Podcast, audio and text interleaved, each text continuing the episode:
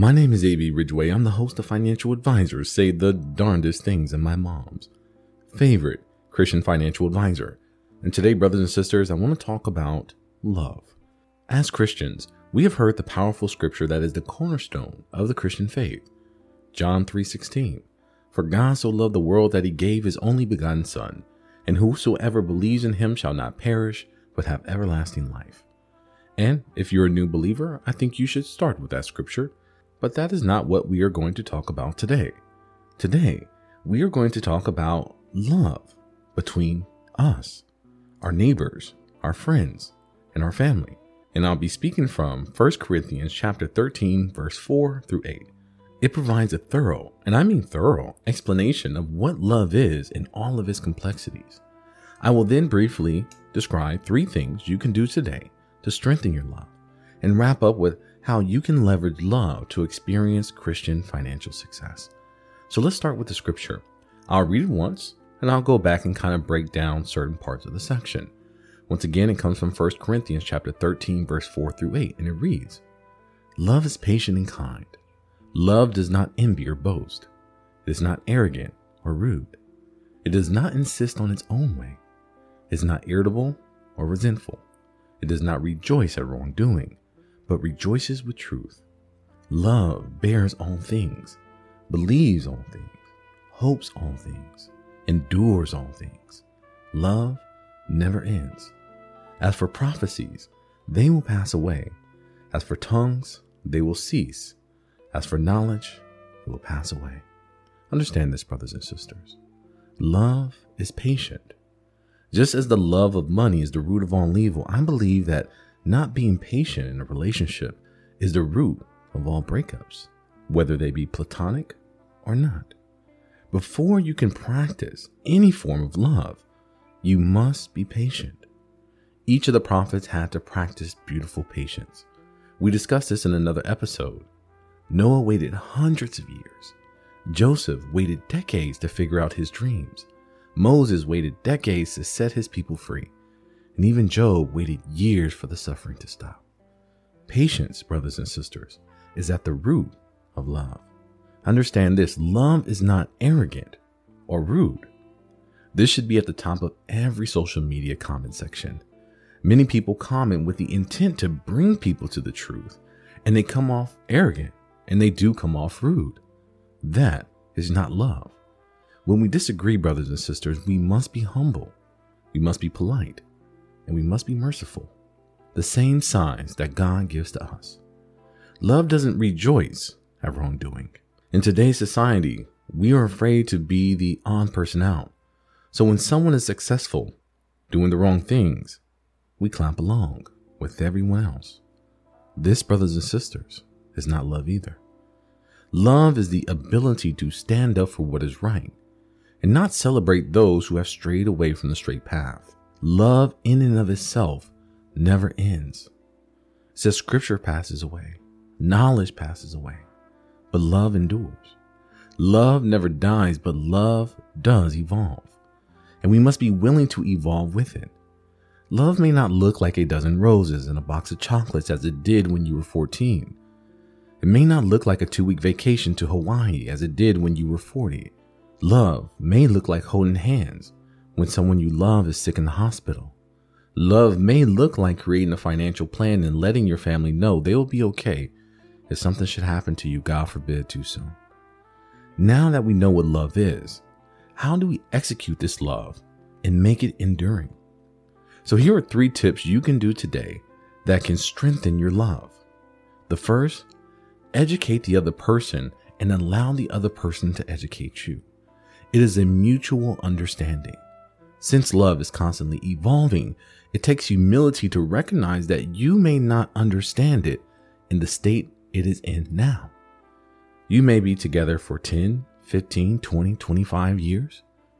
Is that person the same person you knew 25 years ago? Odds are no.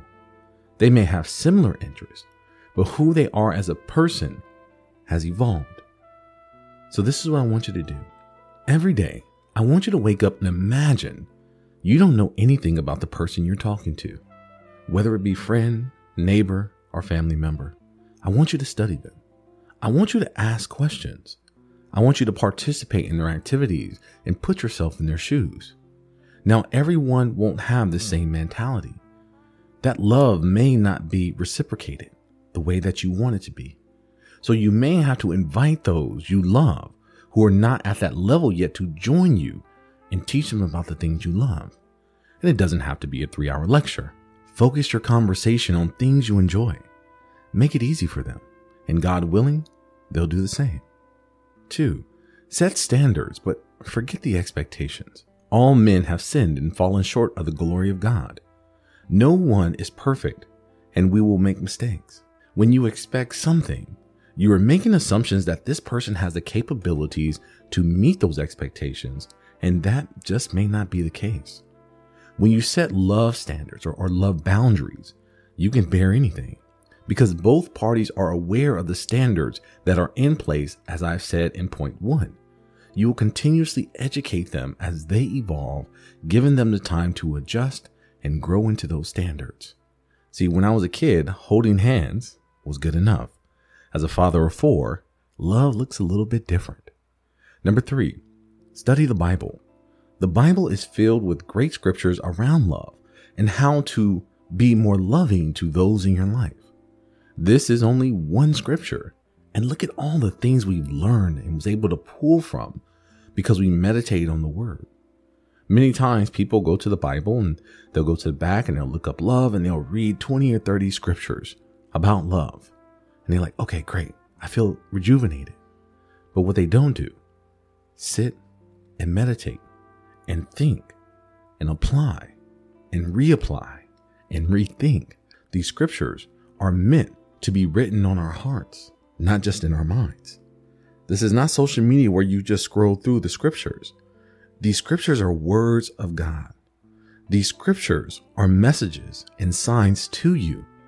And until we spend the time with it, we won't know how it really applies to our lives and how we as believers can leverage it to its maximum potential. And the last point I want to make is that when you do this, you strengthen your relationship with God and your relationship with love will improve because why? Because God is love and God is the best teacher.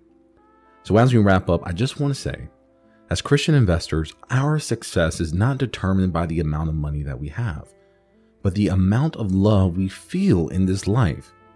See, I was reading an article and it said that those who had happy retirements had 3.6 close relationships or connections. Those who showed signs of depression and anxiety, their number was as low as 1.6. That means that our success in life depends on love and building bonds. The stronger and the more bonds we have, the better. Society wants to divide and conquer. They want to tell you it's okay to be introverted and being by yourself. It's great. Oh, I love canceling my plans. Oh, when people invite me out and they cancel, I'm so happy. Yes, it's good to center yourself, but God made us social creatures. Society knows that if you are by yourself, it is easier to control you.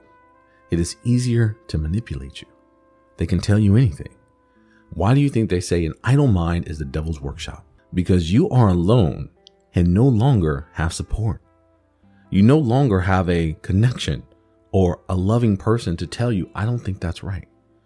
And what social media does, it's actually created these superficial relationships. See, remember, I didn't say 3.6 general relationships. It was 3.6 close connections or relationships. On our Facebooks and um, on our LinkedIn's and, and our other social media like Instagram, we have 2,000 plus friends that we barely know their names. This is not success. These are artificial relationships to give you the illusion of love and appreciation. Likes give you the illusion of love and appreciation.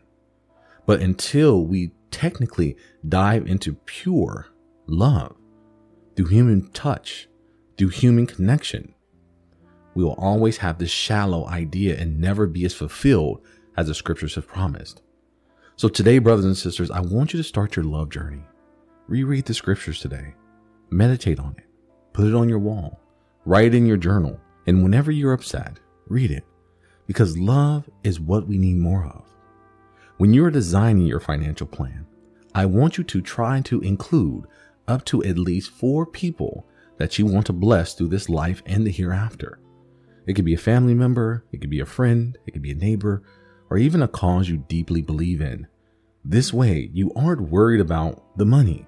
You are worried about building a life around those you truly love in every sense of the word.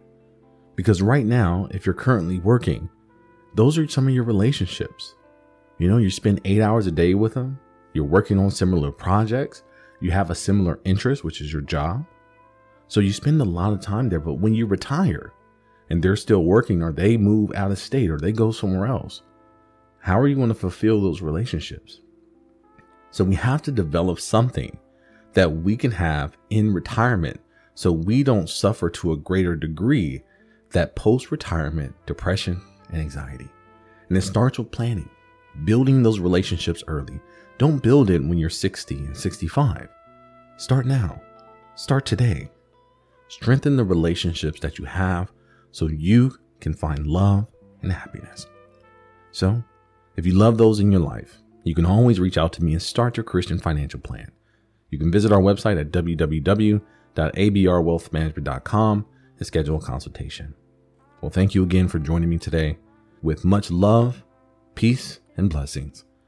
That is it for me. My name is AB Ridgeway, and I'll see you on the other side of your blessing.